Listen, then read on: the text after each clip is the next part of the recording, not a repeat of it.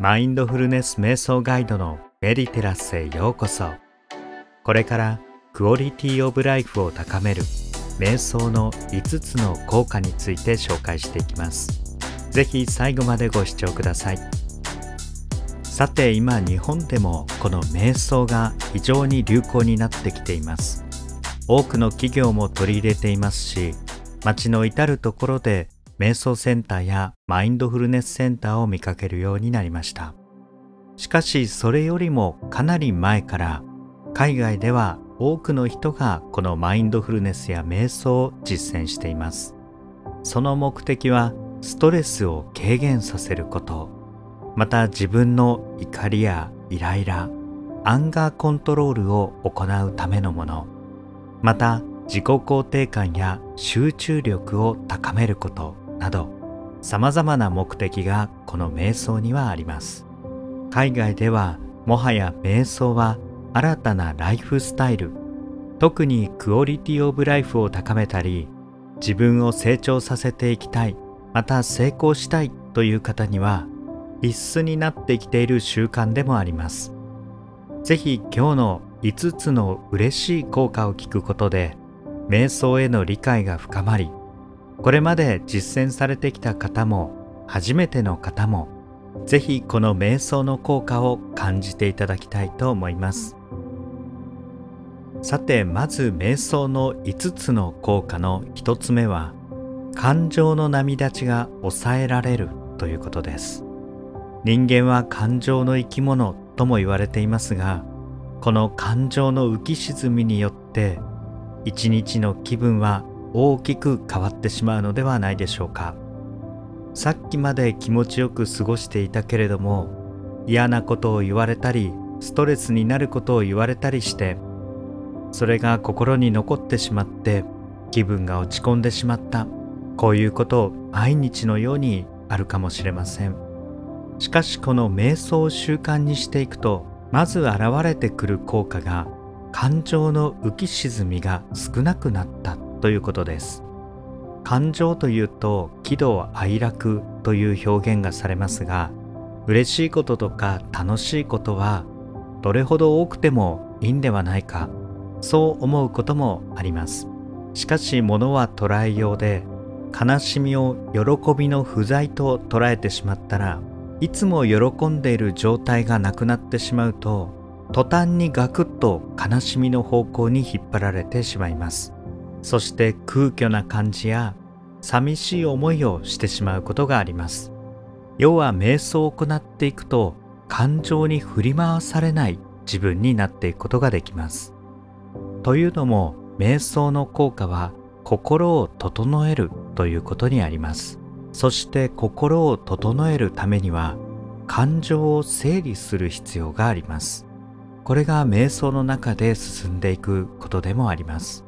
マインドフルネスや瞑想では感情を無理に抑えることはしません。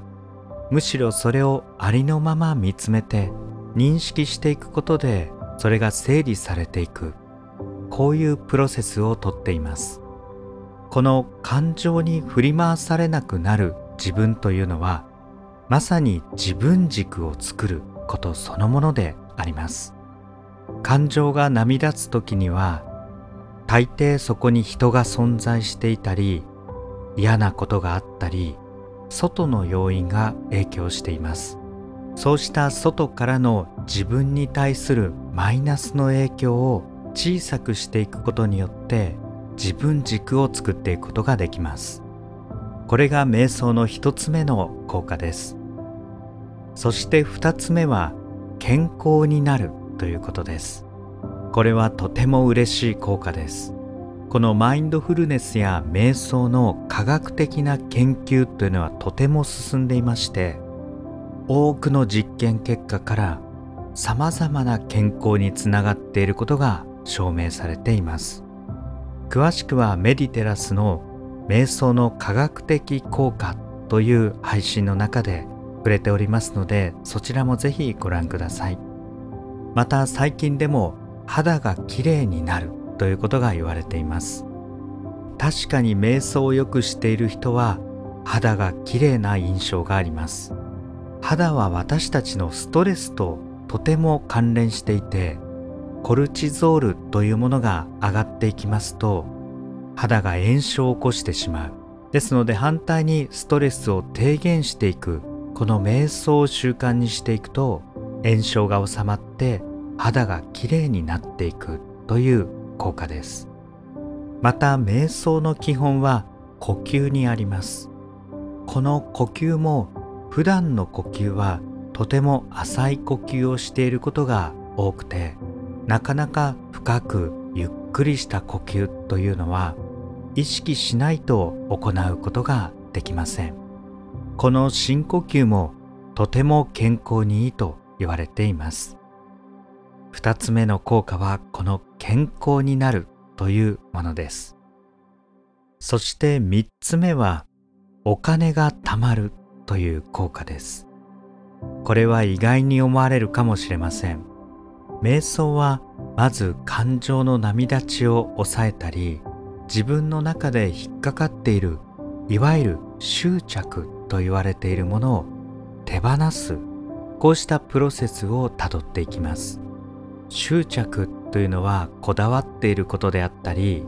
これが欲しいとその思いが頭から剥がれなかったり強い欲望になってしまったりすることです。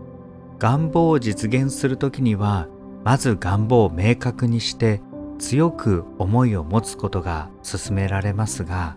それが脅迫観念になってしまったり逆に実現しないことの苦しみが大きくなってきた時にはそれは知らない間に執着と言われるものに変わっている可能性があります。これが潜在意識下でどのように働いているかというと欲しい欲しいと思う一方で今現時点でない自分ない自分というものを意識してしまってそのないというものが現実化してしまいます。この執着を手放したり捨てるということを実践すると実はお金が貯まるんです。考えてみれば断捨離ができる人というのは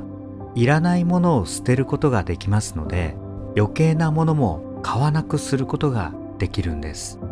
要は自分にとって本当に必要なものを見極められるということです。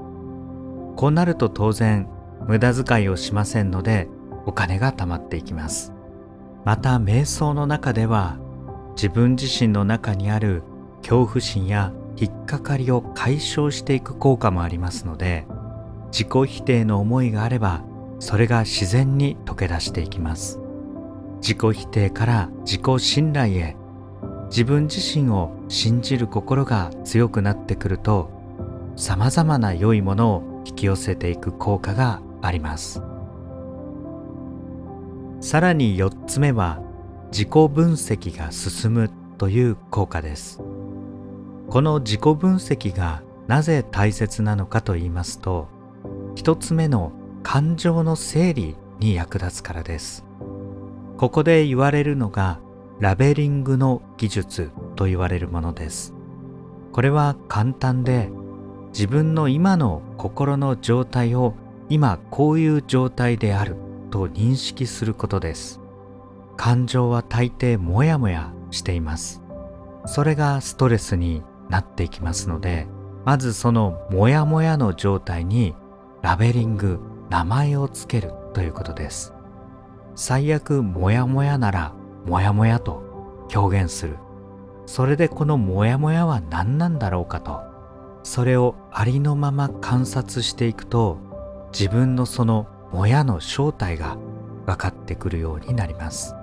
そうなると自分の頭の中がすっきりと整理されてストレスが軽減されていきます。これがストレスマネジメントに役立っていく部分でもあります。またこのストレスの元は負担です。体へのストレス負担であったり精神的なストレス負担がこのストレスの元です。この負担というのは自分が背負える以上のものを背負っている状態でもあります、まあ、要は体の上でも心の面でも無理している状態です。先ほどのモヤモヤもストレスですが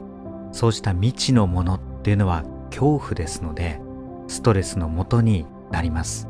さらにこの世は無理しているということがストレスの原因になっています。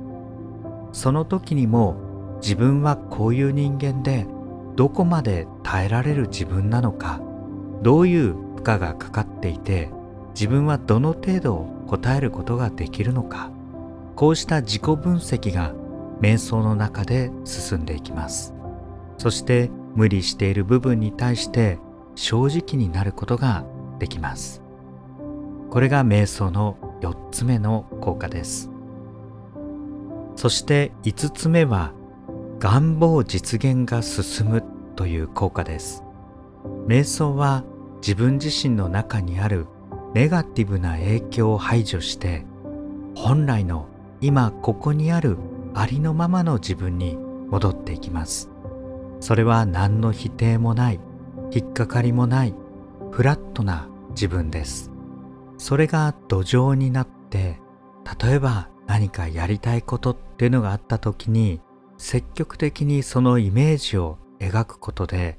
自分自身を変えやすくなっている状態。これを作っていくことができます。瞑想を深めていくと最初は自分の頭の中にある様々なモヤモヤをすっきりさせたり感情が整理されてくる。そういう効果を実感していますけれどもだんだんとその瞑想が習慣になって深くなっていくにつれて自分の本音の部分いわゆる潜在意識と言われる部分が目覚めてきます。自分の中には本当はどういう思いがあったのかな本当の自分ってどういう自分なのかなと今ここの自分を見つめていく時にあなたの潜在意識にアクセスして運命を開いたり人生を好転させていくことができます。メディテラスでは様々な誘導瞑想を配信しています。これも心を整えながら潜在意識を良い方向に向けていくための瞑想です。ぜひこれらも活用しながら瞑想を習慣にしてあなたのクオリティオブライフを高めていただければ幸いです。以上参考になれば幸いです。最後までご視聴ありがとうございました。